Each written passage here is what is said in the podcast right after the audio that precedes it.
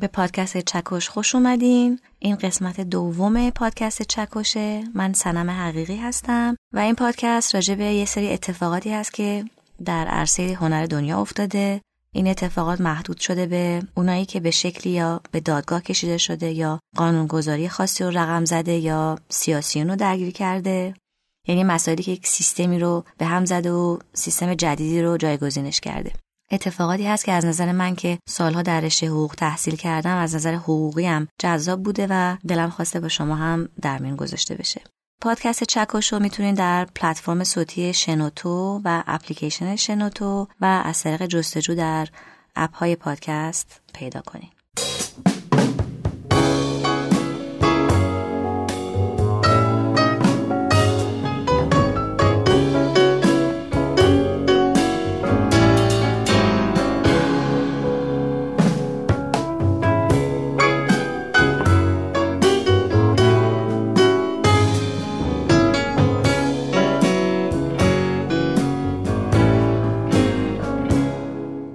اپیزود قبلی یعنی اپیزود شماره یک راجب اصلاحیه قانون اساسی آمریکا یا فرست امندمنت براتون گفتم که چطور به وجود آمد و چطوری آزادی بیان راه خودش رو به صنعت فیلمسازی در آمریکا باز کرد.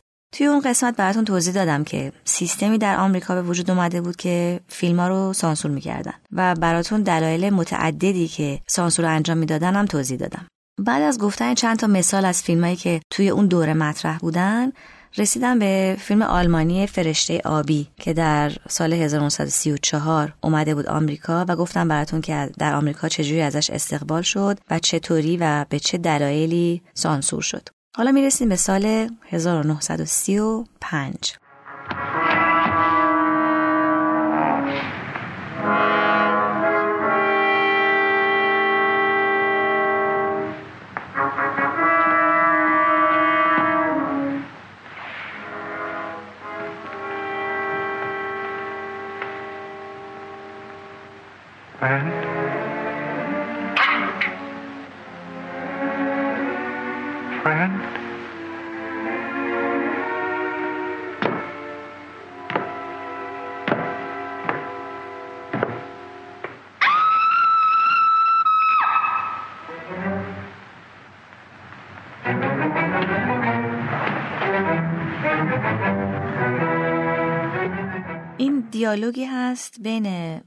فرانکنشتاین و عروس فرانکنشتاین در فیلم عروس فرانکنشتاین که در سال 1935 ساخته شده بود. The Bride of Frankenstein.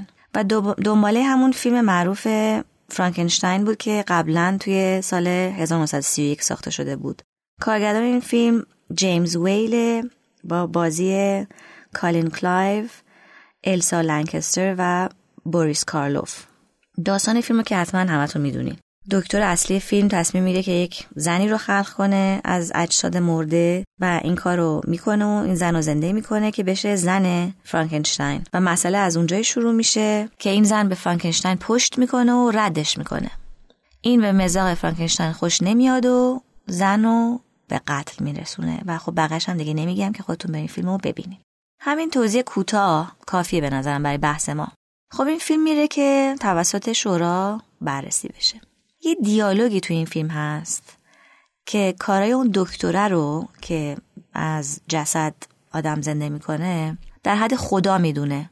یه دیالوگی هست که مثلا میگن کارای تو مثل کار خداست و یک تصویر خداگونه از این دکتره میده. خلق انسان از جسد. بالاخره یه موجودی اومده یه شخص مرده رو زنده کرده و در دیالوگی در این فیلم این کار دکتر رو خداگونه نامیده بودن. موقع بررسی میان این دیالوگ برمیدارن. و این قسمت از فیلم رو به خاطر اهانت به مقدسات سانسور می‌کنن صحنه دیگه هم هست که فرانکنشتاین میره میدوه به سمت قبرستونی و میره سعی می‌کنه عکس حضرت مسیح مصلوب رو از سر یکی از قبرها بکنه و خودش ببره. که گفتن اینم باید سانسور شه چون این هم یه جور تمسخر مذهبی و مجاز نیست. خب این قسمت هم سانسور میشه. بعد از همه جالبتر این بوده که گفته بودن صحنه قتل زن توسط فرانکنشتاین خشنه. خب اصل داستان اصلا این بود که یه دکتر اومده یه جسدی رو برداشته مغزش رو دستکاری کرده با برق و بعدم جسد رو زنده کرده و مغز جسد شده مغز یک قاتل زنده. این اصل داستانه. یعنی خط اصلی داستانه. بعد چورا گفت نه قتل خشنه و اصلا خوب نیست. یه جوری ولی خب اگه قتل حذف می‌شد انگار داشتن کل فیلم رو مینداختن دور. اکثر دکتره یه جسد رو دستکاری کرده و یه قاتل ازش به وجود اومده و نمیشه که بیان بگن قتل خشنه. اونم الان. در قسمت دوم این داستان. خلاصه بالاخره کلی چکاچونه می‌زنن و اینا و اومدن گفتن که تعداد قتل رو کم کنین. زیادن باید کوتاه بشن. که به همین دلیل اومدن و تعداد قتل ها رو توی فیلم عروس فرانکنشتاین کم کردن. حالا من نمی‌دونم تعداد قتل چقدر بوده ابتدا تو این فیلم و چند تاشو سانسور کردن ولی خب فکر کرده بودن که تعداد قتل ها خیلی مناسب نیست. ولی کار به همینجا خاتمه نیافت. توی فیلم فرانکنشتاین فرانکنشتاین میاد عروس رو به قتل میرسونه و بعد می ایسته و به جسد این عروس نگاه می‌کنه. در ایالت اوهایو اومدن گفتن این صحنه نگاه فرانکنشتاین به جسد مرده این زن برای تماشاشی ممکنه نکروفیلیا رو تداعی کنه. حالا نکروفیلی چیه؟ نکروفیلی یعنی یک حس جنسی داشتن نسبت به یک جسد. ببینید تا کجا رفتن دیگه. خلاصه اونقدر مستر بودن که توی اون ایالت هم این قسمت هم از فیلم برداشتن. البته تو پرانتز بگم که این ایراد آخر مشکل نکروفیلی رو توی کشور چین و انگلستان همون زمان به این فیلم گرفته بودن و این فیلم کلا اصلا در مجارستان هم قدغن شده بود. خلاصه که فیلم عروس فرانکنشتاین هم در ایالات مختلف آمریکا و هر ایالت هم به نوعی سانسور شد.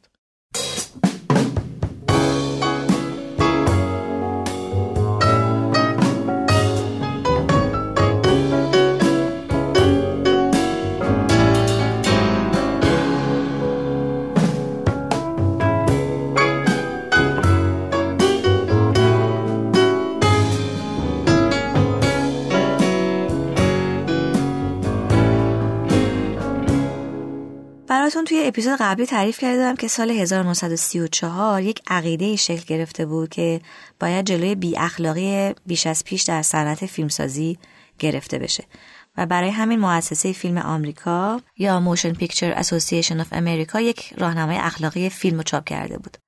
این راهنما که در حد قانون مؤسسه فیلمسازان آمریکا باقی موند و هیچ وقت به قانون کشوری تبدیل نشده بود بیشتر از سی سال فیلمسازی آمریکا رو تحت تاثیر قرار داد. در این چند سال ولی این راهنما از گزند نقد هم در امان نماند. یعنی منتقدای مختلف اومدن اونو مضحک و مسخره تلقی کردن و بعضی می‌گفتن این راهنما مثل میمونه که یک business یهودی داره خداشناسی مسیحی رو به آمریکای پروتستان تحمیل می‌کنه یعنی یه چیز قمر در اغربی بعضی هم در اوج رکود اقتصادی آمریکا یا گریت دیپرشن می‌گفتن مردم از فیلمه که توش خشونت داره یا الفاظ رکیک به کار برده میشه اصلا خوششون میاد و این فیلم بیشتر میفروشه و یکم کمتر سختگیری بشه تا وضع این صنعت بهتر شه. ولی سختگیری کم نشد که هیچ بیشترم شد. خلاصه ناظر اصلی این فیلم ها همون آقای هی که بهتون تو قسمت قبلی گفته بودم عوض شد و یک ناظر سختگیرتری به اسم جوزف برین جاش اومد که اصلاحی زد به این سیستم راهنما و در سال 1934 گفت اصلا تمام فیلم ها باید برای پخش مجوز پخش بگیرن و اگه نگیرن جریمه میشن. اسم این مؤسسه هم که باید همه می‌رفتن ازش مجوز می‌گرفتن هم بود Motion Picture Production Code Association یا PCA قبلا ایالت های مختلف با سیستم خودشون مجوز می‌دادن با پیروی از همون راهنمای اخلاقی که صحبتش شد. ولی اینجا کشور شمول شد دیگه و تمام ایالت ها یک سیستم متحد شکلی پیدا کردن. خب پس در سال 1934 PCA در واقع شد مسئول ارائه مجوز. جالبه بدونین که محققین سینمای آمریکا و منتقدین این سیستم اصلا کل فیلم های صنعت فیلمسازی آمریکا رو میان به بعد از این کد و قبل از این کد تقسیم می‌کنن. یعنی اینطوری مشخص می‌کردن که اگه مثلا فیلمی بعد از سال 1934 ساخته شده یعنی به صورت اتوماتیک حتما برای بررسی و سانسور و مجوز رفته به این مؤسسه. چیزی که خیلی جالبه اینه که بدونین که کدوم فیلم باعث شد که این سیستم مجوز گرفتن یه تکونی بخوره و سختگیرانه تر عمل کنه و مجوز گرفتن به خاطرش باب بشه. این فیلم اسمش بود Baby Face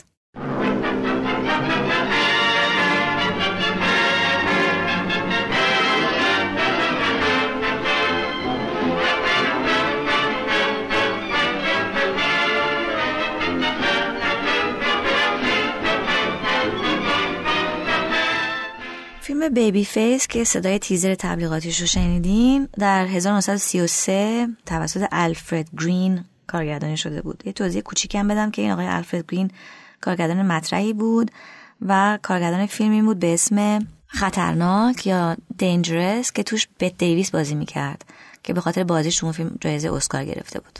حالا برگردیم به فیلم Baby Face این فیلم داستان یک زن فاحشه است که از حرفه خودش خسته شده و جاه طلبه و می‌خواد به هر صورت شده به بهترین جایگاه اجتماعی اون زمان نیویورک برسه. برای این کارش میباید مردها رو اخفال می‌کرد بعد پسشون می‌زد و ازشون سوء استفاده می‌کرد برای رسیدن به اون جایگاهی که می‌خواست در ذهنش بود. جوزف برین همون سانسورشی جدیدی که ازش اسم برده بودم وقتی این فیلم رو دید اصلا شوکه شد. این فیلم تعداد زیادی از اون اصول راهنمای اخلاقی معروف اون زمان رو زیر پا گذاشته بود. برای همین شروع کردم به قلقم فیلم. یک صحنه قتل خیلی مهم در این فیلم و یک صحنه سکسی جوری سانسور شده بود که مطابق بشه با این راهنما. توی اینترنت من کلی مستندات پیدا کردم در مورد قسمت های از این فیلم که باید سانسور می‌شد. یعنی یه سری برگه پیدا کردم که دو تا ستون درشون ترسیم شده بود که ستون سمت چپ دیالوگایی بود که در فیلم ها موجود بود و ستون سمت راست اون جوری بود که سانسور شده باید اصلاح می‌شد. یعنی آقای برین آمده بود در واقع اصلاحی زده بود توی این جداول برای فیلم Baby Face. چند تا نمونهش رو براتون می‌خوام بگم اینجا.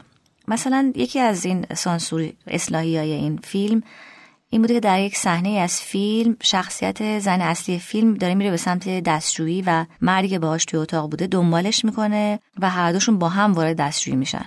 جوزف برین اومد در این برگه هایی که پیدا کرده بودم نوشته که این مرد نباید زن فیلم رو دنبال کنه و قسمت دنبال کردن مرد باید حذف بشه و فقط ما باید ببینیم که زن داره میره به سمت دستشویی و تمام. یا مثلا یه جایی از فیلم زن اصلی فیلم داره یه صحبتی می‌کنه و میگه که من از چهارده سالگی با مردهای کثیف و زنبارهی نشست و برخواست می‌کردم و از همشون متنفرم.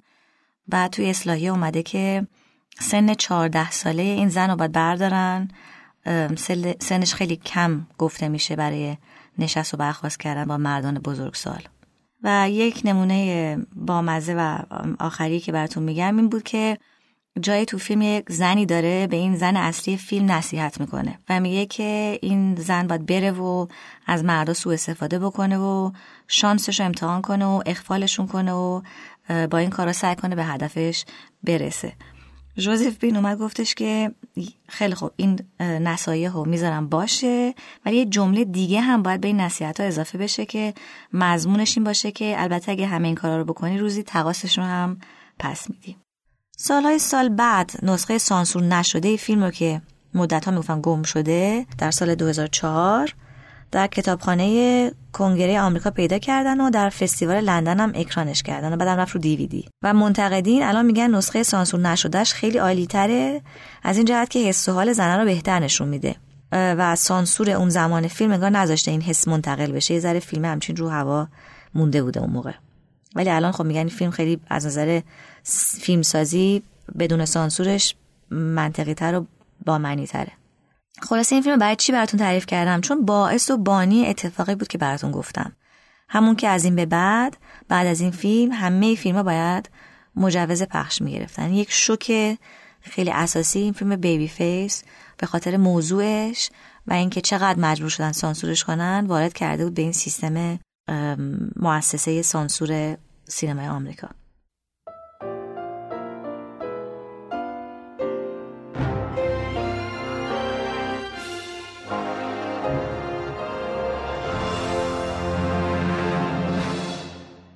تا اینجا اومدم بهتون گفتم که فیلم ها چطوری سانسور شدن و چرا و به چه صورت تصمیم گرفته شد که همه فیلم ها در آمریکا مجوز پخش بگیرن.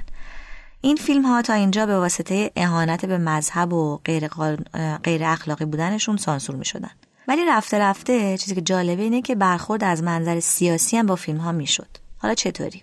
یه مورد خیلی جالبش این بود که در همون دهه سی میلادی فیلمی ساخته شده بود راجع به کمپ یهودیان در آلمان نازی که نشون می‌داد با یهودیان در این کمپ ها چطوری برخورد میشه این فیلم اجازه پخش در آمریکا نگرفت و کلا اکران نشد هیچ وقت. چرا؟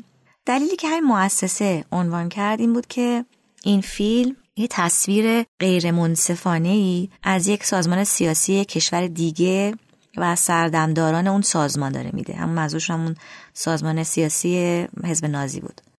می‌خواستن خیلی موضع سیاسی راجع به کاری که نازی انجام میدن اون زمان نگیرن. یعنی خیلی مثلا این فیلم رو یک طرفه و غیر منصفانه دیدن و می‌گفتن ما که نمی‌دونی واقعیت چیه و اینا برای همین جلوی فیلم رو گرفتن و یک موضع موزگیری سیاسی خیلی محافظه کارانه گرفتن. خب پس در یک مقطع یک فیلم که راجع به خشونت نازیه ها بود رو سلام ندیدن اکران بشه. ولی بعد اتفاق جالبی افتاد. اداره تحقیقات فدرال آمریکا یا همون FBI یک حلقه جاسوسی در آمریکا کشف کرد که نازی بودن. یعنی نازی ها اومده بودن آمریکا جاسوسی. در واقع این جاسوسا 18 نفر بودن که FBI تونسته بود نهایتا سه نفر از اونا رو بازداشت کنه و بقیه در رفته بودن. آمریکا به شدت از این موضوع عصبانی شده بود و شوکه شده بود. حالا از این عصبانیت چیکار کرد؟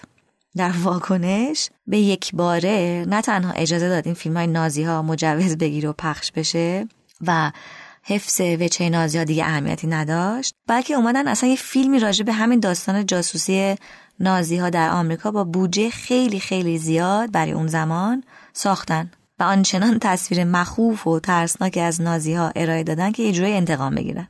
یعنی نه به اون شوری شوری و نه به این بینمکی. که یهو از محافظه کاری سیاسی تبدیل شدن به فعالان ضد نازی دو آتیشه.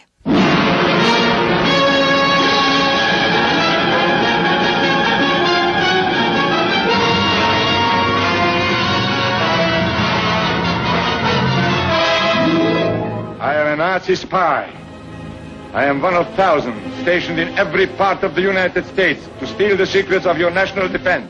این فیلم رو که تیزرش رو شنیدین اسمش بود اعتراف یک جاسوس نازی Confession of a Nazi Spy که در سال 1939 ساخته شد این فیلم در واقع هدفش این بود که مردم بفهمن نازی چقدر خطرناکن از این به بعد بود که سازمان سینمایی با یک مطالعه جامع تری تصمیم گرفت اصلا کلا موضع سیاسی هم بگیره. می‌بینین که دیگه یک شبه سیستم سینمایی آمریکا تصمیم گرفت نازی ها رو تو فیلم نشون بده فقط به این دلیل که شخصا مورد حمله نازی ها قرار گرفته بود. و تا قبل از این ترجیح داده بودن که این منش به ما مربوط نمیشه که کی داره کیو کجا قتل عام می‌کنه و دخالت نکنیم و اینا رو پیشه کرده بودن. که این سیستمشون به کل با ورود این جاسوسای نازی در آمریکا عوض شد. حالا می‌رسیم به یک فیلم بسیار معروف که خودم هیجان داشتم وقتی راجبش تحقیق می‌کردم.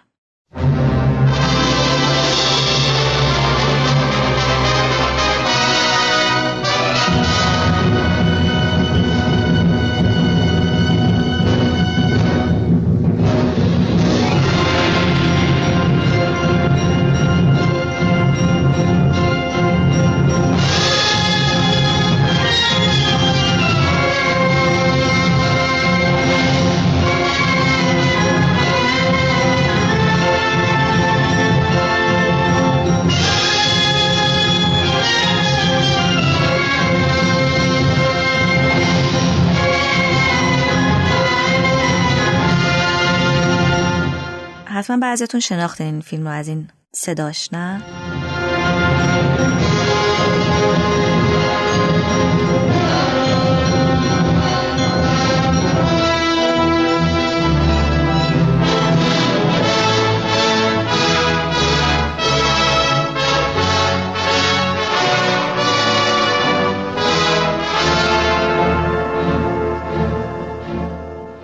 فیلم کازابلانکا جوزف برین حتی در ساخت فیلم کازابلانکا هم دخالت کرد.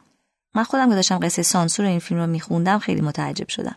فیلم کازابلانکا ساخته مایکل کرتیس سال 1942 با بازی همفری بوگارت و اینگرید برگمنه که قطعا همتون فیلم رو دیدین و اگه ندیدین هرچی دارین زمین بذارین و برین ببینین.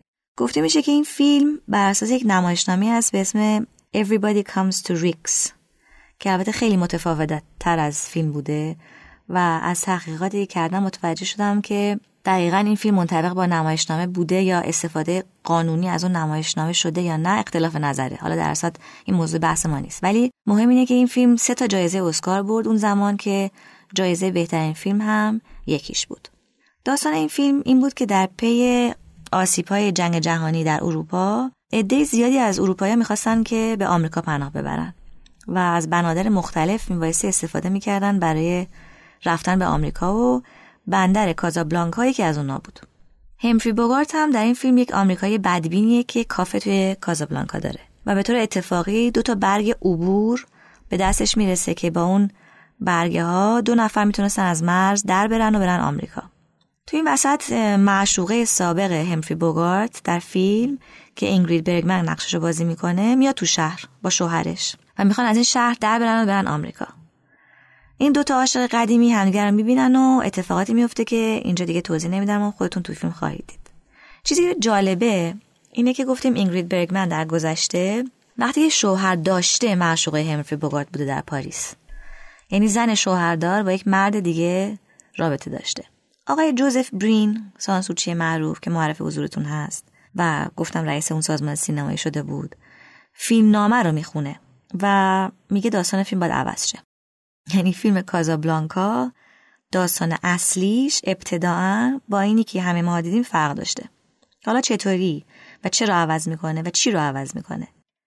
آقای برین میاد میگه که اولا هیچ تو این فیلم نباید اشاره به این بشه که این دوتا بازیگر اصلی تو پاریس با هم بیش از حد نزدیک شدن. یعنی نزدیکی این دو نفر نباید زیاد باشه. چرا؟ چون زن داستان شوهر داره و درست نیست. یعنی گفته این خیانت خیلی باز نشه تو فیلم. نکته دومی که تو فیلم نامه خواسته بود عوض شه این بود که هیچ وقت این دو تا بازیگر اصلی نباید به هم برسن و ارتباطشون نباید به قول معروف پایان خوشی داشته باشه. نباید زن طعم خوشی رو بعد از این کارهای غیر اخلاقی بچشه. حالا کارگردان فیلم از قبل آگاه بود که بعد فیلم رو چطوری بسازه و اصلا پایان فیلم رو همونطور که باب میل سانسوچی ها بود تنظیم کرده بود.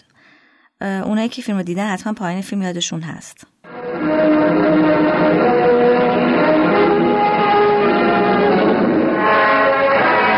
الو الو باز کنترل.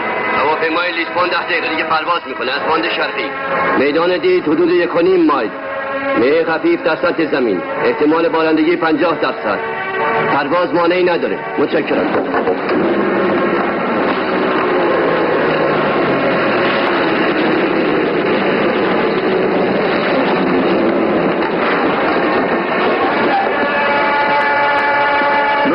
بفرست با آقای لازله تحویل چمدوناشو بده بسیار خوب. ری کسی تو بگیر.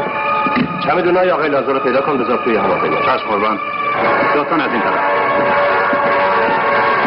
اگه برات اشکالی نداره تو اسم رو بنویسی اینجوری رسمی تر میشه. تو همه چیزو می‌کنه اینطور نیست اسامی عبارت از آقا و خانم ویکتور لازمه. ولی چرا اسم من ریچارد برای اینکه تو با اون هواپیما میری سر در نمیارم پس تو چی؟ من پیش رنو میمونم تا شما بدون اشکال پرواز نه ریچارد یه دفعه چی شد؟ مگه دیشب قرار دیشب نداشتیم ما که خیلی حرفا به هم زدیم الزا تو گفتی باید یه فکری برای هر دومون بکنم. منم خیلی فکر کردم. آخرش به این نتیجه رسیدم که تو باید با ویکتور سوار اون هواپیما بشی. نه اون- ریچارد نه من باید من به حرفم ممنونم. گوش هیچ می‌دونی اگه اینجا بمونی چه وقایعی در انتظارته؟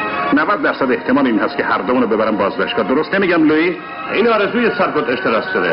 اینو برای این میگی که مجبورم کنی برم. برای این میگم که حقیقت داره. ما هر دو قلبا می‌دونیم که تو مال ویکتوری. قسمتی از زندگیش قسمتی از کارش و مبارزش اگه اون هواپیما از زمین بلند بشه و تو با ویکتور نباشی بعدا. پشیمون میشی. ممکنه امروز نشی. حتی فردا نشی ولی به زودی پشیمونی وجودتون می‌خوره. از این من تو چی میشه پاریس همیشه با ماست. داشت از بین میرم فراموش میشه تا اینکه تو آمدی کازابلانکا. دیشب اون خاطرات رو دوباره به دست آوردی. من گفتم دیگه هر تو رو ترک نمی‌کنم. ترکم نخواهی کرد. ولی خود منم یک کاری دارم. جایی که من میرم تو نمی‌تونی بیای. تو کارم نمی‌تونی شرکت داشته باشی. من بلد نیستم نقش آدمای اصیل و شریف بازی کنم. ولی فهمیدن این که تو این دنیای در هم بر هم گرفتاری یه سه انسان حقیر خیلی بی اهمیت کار مشکلی نیست. یه روز خودت همینو می‌فهمی.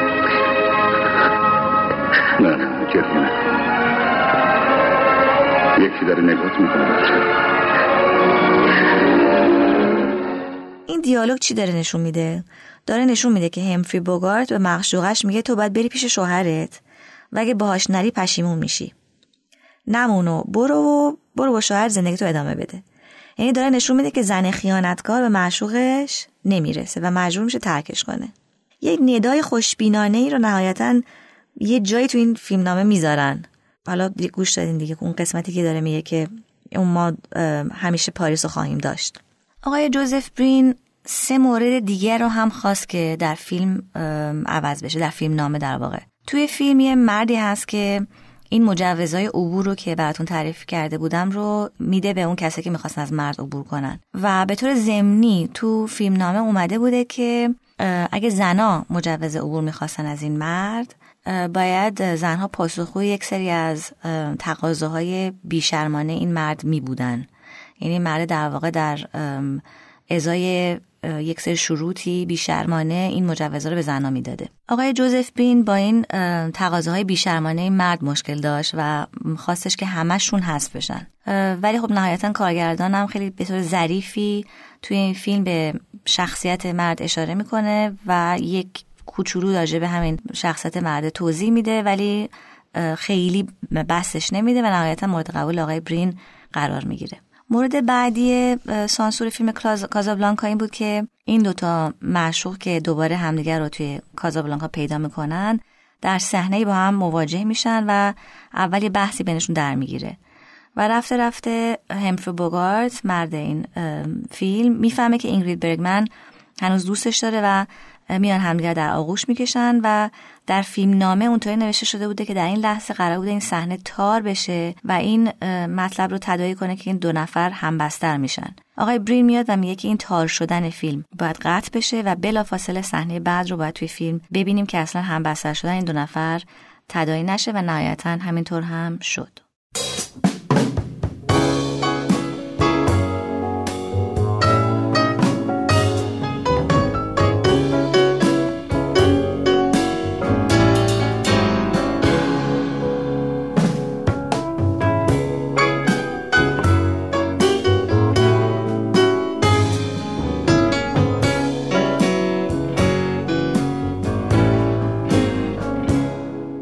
حالا بیایم سراغ یه فیلم معروف دیگه فیلمی که در سال 1946 ساخته شد به اسم بدنام یا نوتوریس به کارگردانی آلفرد هیچکاک. خیلی کوتاه راجع به این فیلم میگم که دو تا بازیگر اصلی فیلم این بار اینگرید برگمنن و کری گرانت.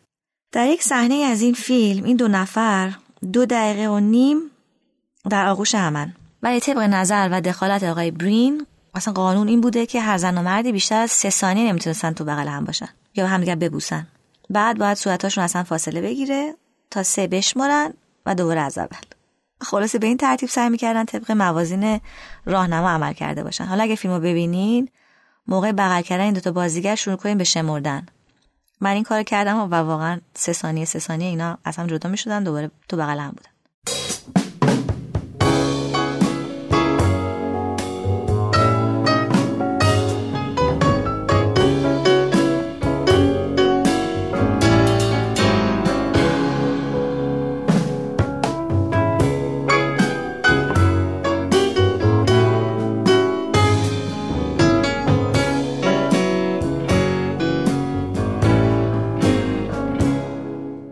خب حالا بریم سراغ فیلم مرزهای گم شده Lost Boundaries.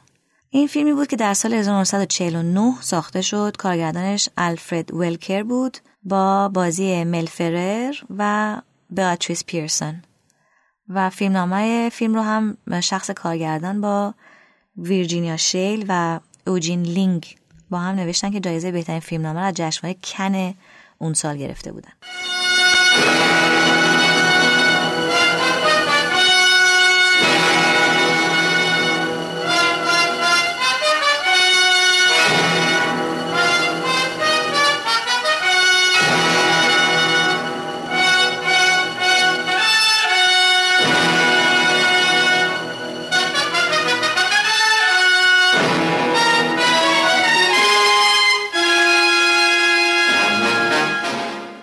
فیلم داستان یک زن و مرده که سیاپوستن و اصل و اجدادشون هم سیاپوست بودن همه ولی چون رنگ پوستشون کم رنگ بوده اینا می‌تونستن خودشون رو جای آدم سبزه و نهایتا سفید پوست جا بزنن. کسی هم شکی نمی‌کرده. داستان فیلم بر سر تلاش ایناست در مقابله با قانونهای ضد سیاپوست آمریکا و اینکه یه جای خودشون رو سیاپوست جا می‌زدن وقتی به نفعشون بود و یه جای سفید پوست. بسته به اینکه چه کاری می‌خوان انجام بدن تغییر رنگ می‌دادن. و نهایتا کاملا چهره سفید پوستیشون قبول میشه در جامعه و بعد بچه دار میشن و هیچ وقت واقعیت سیاه پوست بودنشون رو به بچه هاشون نمیگن. و بچه هم که اصلا روشون خبر نداره که اصلا اینا اجدادشون سیاه پوست بودن. و داستان این فیلم در واقع چالشیه که این افراد باش مواجهن. خب طبعا با وجود حساسیت های نژادی دهه چهل این فیلم توی برخی ایالات از ترس اینکه دعواهای بین نژادی به وجود بیاره قدغن شد. ولی آنچنان سر کرد این فیلم مرزهای گم شده که گفته میشه که از مهمترین فیلم های ضد سیاست های نجات پرستانه آمریکا بوده. آروم آروم دیگه در اواخر دهه چهل میلادی کمی سختگیری های ناظرین این راهنما کم رنگتر شد به طوری که فیلم هایی که در اون صحنه از زنان برهنه و یا رابطه داشتن مردان و زنان سفید پوست و سیاه پوست وجود داشت اجازه نمایش پیدا می‌کردن. دلیلش این نبود که در این اصول اخلاقی تجدید نظر شده بود. نه اصلا. دلیلش چی بود؟ خیلی تحقیقات زیادی انجام شده و به دلایلی به نظر من جالبن که اینا اصلا جنبه اقتصادی داشته این تصمیم گیری یا چی. دلایل این تغییر اولا این بوده که جالبه واقعا که تلویزیون سیاسفید مدرنی اون موقع وارد بازار شده بود و به خونه مردم را پیدا کرده بود. مردم خیلی بابت این تلویزیون جدید به وجد اومده بودن و به سختی می‌شد اینا رو از پای تلویزیون بلندشون کرد و بردشون سینما. و برای همین چیزی در سینما باید بهشون ارائه می‌شد که جذابتر از تلویزیون باشه براشون که مردم رقبت کنن برن سینما. پس اصل داستان که تغییر تو این سخیره به وجود اومد رقابت بین تلویزیون و سینما بود. و اینکه با مدرن شدن دستگاه تلویزیون سینما داشت میباخت و باید کاری براش می‌کردن. برای همین یکم سختگیری ها کم کردن و صحنه که ممکن بود مردم تو تلویزیون نبینن و در سینما ببینن رفته رفته بهشون اجازه داده می‌شد. از طرف دیگه طبق نظر دیوان عالی کشور آمریکا مؤسسه فیلمسازی که گفتیم ناظر بر همین عملکرد فیلم ها بود از فیلمنامه گرفته تا ساخت و پخش. قبلا صاحب تعداد سینما هم بود این مؤسسه فیلمسازی. ولی مالکیت ساناهای سینما رو داشت رفته رفته از دست می‌داد. و تعداد زیادی سینمای خصوصی هم در کنارش به وجود آمده بود که تحت نظارت این سازمان سینمایی نبودن. چون همونطور که بهتون گفتم قانون مدون و سیستمی هم نبود که این قانون سانسور در سینمای خصوصی اعمال بشه. و این سینما اومدن روی کار سینمای خصوصی. و هر کاری خواستن می‌کردن. فیلم خارجی رو می آوردن راحت پخش می‌کردن. و این فیلم ها اومدن وارد رقابت شدن با فیلم های آمریکایی که بعد از فیلتر این مؤسسه سینمایی رد می شدن پس این شد دو تا علت که سختگیری ها کمتر شد. یکی رقابت تلویزیون با سینما و اون یکی هم رقابت سینمای خصوصی و غیر خصوصی. از اون طرف فیلم های خارجی زیادی هم اومدن به آمریکا و سینمای اون زمان آمریکا رو تحت تاثیر قرار دادن. مثل فیلم دزد دوچرخه ویکتوریا دسیکا یا تابستان با مونیکای اینگبارن برگمن. و یا فیلمی که توی 1963 ساخته شد به اسم پسرهای چرمی یا لیدر بویز که خیلی زیر پوستی راجع به رابطه همجنس بازا بود که کاملا اون موقع توسط اون راهنما من می‌شد ولی دست. مؤسسه به جایی نمی‌رسید برای ممنوع کردنش. چون داشت تو سینماهای خصوصی پخش می‌شد. خلاصه که به دلیل لیست رقابت ها سیستم نظارتی دیگه کمرنگتر و کمرنگتر داشت می‌شد. ولی بازم نفوذ داشت و پخش فیلم ها رو محدود می‌کرد. این روال با بالا پایین خودش جلو رفت تا اینکه یک فیلمی اومد به آمریکا از کشور ایتالیا که باز اتفاق خیلی مهمی رو تو روند بازنگری فیلم ها در آمریکا رقم زد.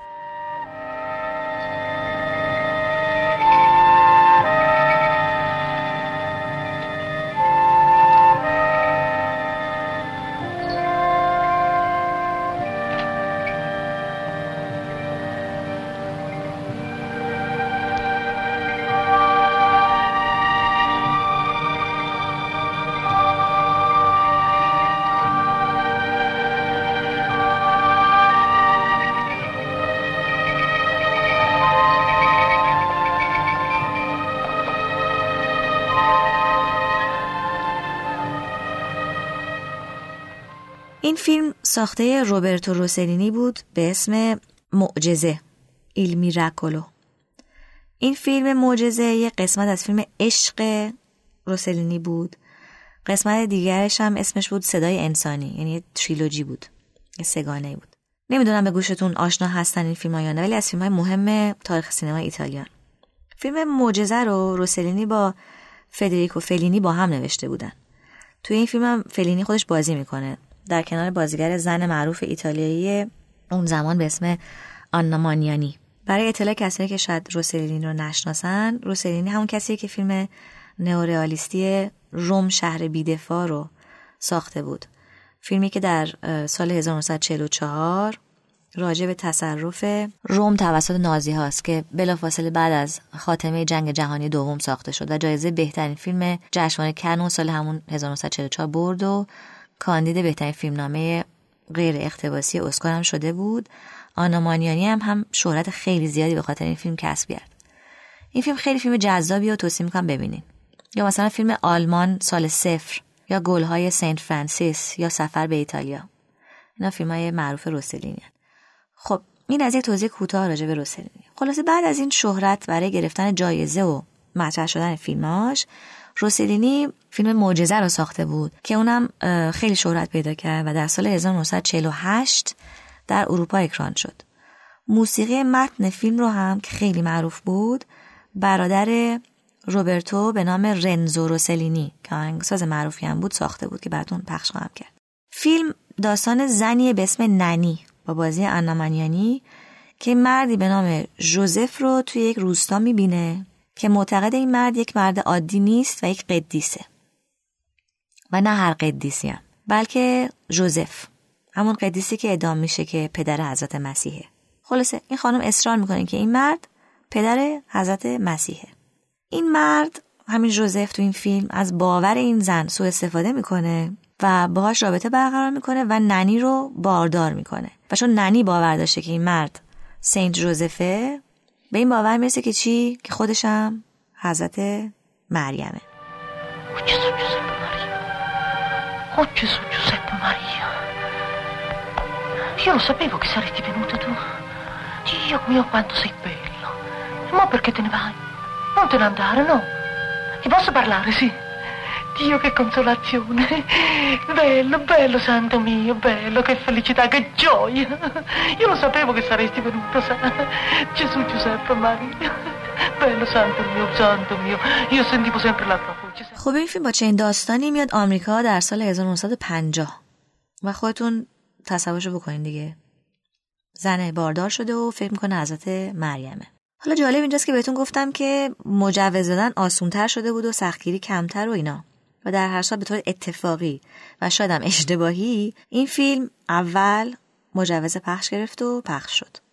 اولین روزی که این فیلم پخش شد اعتراضات مردم شروع شد. اعتراض شد که این فیلم اهانت کرده به مقدسات دینی و وجهه حضرت مریم و قدیسان رو خراب کرد و داستان بارداری حضرت مریم رو تلویحا مسخره کرد و اینا. پس چی شد؟ فیلم توقیف شد. فیلم توقیف شد ولی این بار دیگه پخش کننده فیلم ساکت ننشست. رفت دادگاه اعتراض کرد. حالا قبل از اینکه وارد پروسه شکایت این پرونده بشیم یکم برگردیم عقب. اگه یادتون باشه گفته بودیم که در سال 1915 یعنی 35 سال قبل از این جریان و این فیلم یه تهیه کننده رفته بود دادگاه و گفته بود که این سیستم سانسور خلاف قانون اساسیه. و اون موقع یادتون باشه دادگاه گفتش که اصلا ارتباطی بین آزادی بیان و صنعت سینما نیست. دادگاه اومده بود گفته بود صنعت سینما یک business خالصه و این صنعت به قصد سودجویی راه افتاده و مشمول اصلاحی شماره یک قانون اساسی همون First Amendment نمیشه. و مباحث آزادی عقیده و آزادی بیان اصلا راهی تو این صنعت ندارن. و یادتون باشه گفتم که سالهای سال سیستم فیلمسازی اصلا مشمول بحث آزادی بیان نشده بود. حالا اومدیم سال 1950 و قضیه فیلم معجزه روسلینی و باردار شدن یک زن و تصور این که حضرت مریمه حالا یک آهنگ از سال 1950 بشنویم. البته بی ارتباط به این فیلم. تا براتون قصه این پرونده رو باز کنم.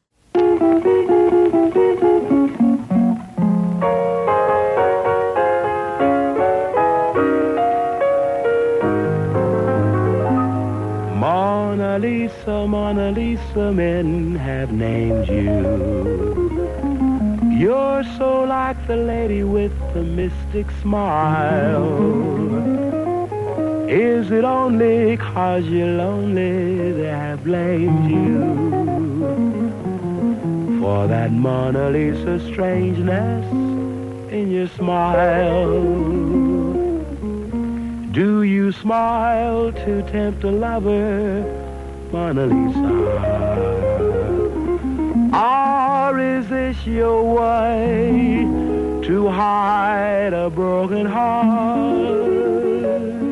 پرونده این فیلم روسلینی اول رفت دادگاه استان و از اونجا رفت دیوان عالی کشور آمریکا.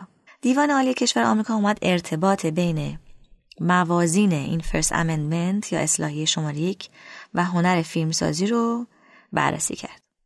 این دادگاه اومد یک نگاه خیلی کلی به مسئله کرد. یعنی نیومد جزئیات فیلم رو بررسی کنه و تطابقش رو با اصول اخلاقی مندرج در اون راهنمای فیلمی که براتون گفتم تحلیل کنه و ببینه که آیا این فیلم واقعا توهین به مقدسات هست یا نه کار دیوان عالی کشور لزوما این نیست به جاش دیوان عالی کشور آمد گفتش که تولید توزیع و نمایش فیلم ها ممکنه که کسب و کار سودآور باشه ولی این نباید به این معنی باشه که از امتیازات فرست امندمنت یا اصلاحیه یک قانون اساسی استفاده نکنه. کتاب و مجله و روزنامه هم سوددهی دارن و دلیل نمیشه اونو از این حمایت برخوردار باشن ولی صنعت فیلمسازی برخوردار نباشه. دادگاه گفت حتی اگه فکر کنیم که فیلم ها به طور بالقوه ممکنه اثرات خیلی بد و جبران ناپذیر روی اخلاق مردم و یا بچه ها داشته باشن بازم دلیل نمیشه به صورت دل بخواهی سانسورشن یعنی به شکلی دادگاه سعی کرد که آزادی بیان رو به صنعت سینما به طور شفافی راه بده. دادگاه آمد رأی داد به اینکه اصلا نمیشه فقط با ادعای اینکه این فیلم توهین به مقدسات جلوش گرفته بشه. و گفت این فیلم به خصوص مانعی برای پخش نداره. تمام نه قاضی دیوان عالی کشور اون زمان متفق القول گفتن که صنعت فیلم و فیلم سازی از اون به بعد توسط اصول آزادی بیان قانون اساسی آمریکا باید حمایت بشن. پس آزادی بیان آزادی عقیده آزادی انتخاب مذهب و غیره و همه و همه شامل فیلم هم میشه و اینطوری رأی قبلی سال 1915 رو بعد از 37 سال لغو کردن.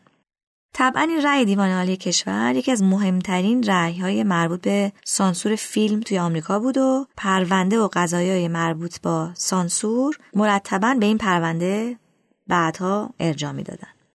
خب با این چرخش عقیدتی در سیستم دادگاه آمریکا و ارتباط دادن مستقیم آزادی بیان با سینما می‌رسیم به پایان قسمت دوم پادکست چکش. و البته این داستان هنوز ادامه داره چرا که صنعت فیلمسازی تازه باید میومد یاد می‌گرفت که حد و مرز آزادی بیان در همین صنعت فیلمسازی چطوری باید تفسیر بشه و تا چه حدی دستشون باز میشه. که این دوره از پروندهای دادگاه آمریکا هم خیلی جذاب هستن که توی اپیزودهای بعدی با چند تا فیلم مطرح سینمای آمریکا براتون شرحشون میدم. شما پادکست چکاش رو می‌تونید توی پلتفرم صوتی شنوتو و اپلیکیشن شنوتو و از طریق جستجو در اپ های پادکست پیدا کنین. خداحافظ تا قسمت بعدی.